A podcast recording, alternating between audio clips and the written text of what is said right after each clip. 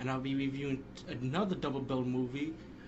Um, this movie's called The Beast from 1980, and the second clip you will see is The Beast 2003, which is the remake of the The Beast.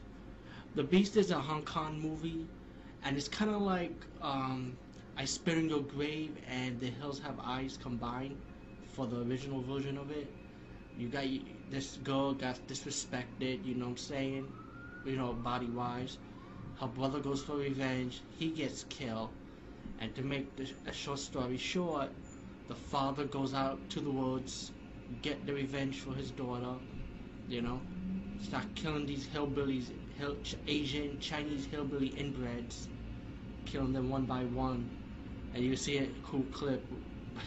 it's just too fucking funny. Cole, is it painful? Is it painful? Well, you'll see. You'll see it before. You know what I'm talking about. And the second one is Beast 2003.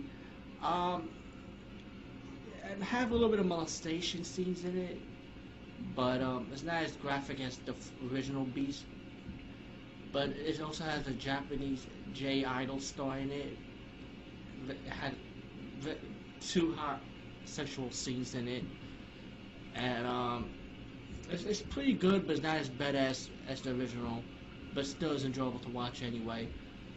And you'll see also in this clip of how to get revenge as usual.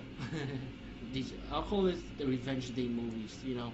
So it's pretty much like a combination of I Spit in Your Grave and The Hills Have Our Eyes combined together, it, but in a Hong Kong version of it. So enjoy the um, my review and enjoy the clips before it, and you'll see me for another.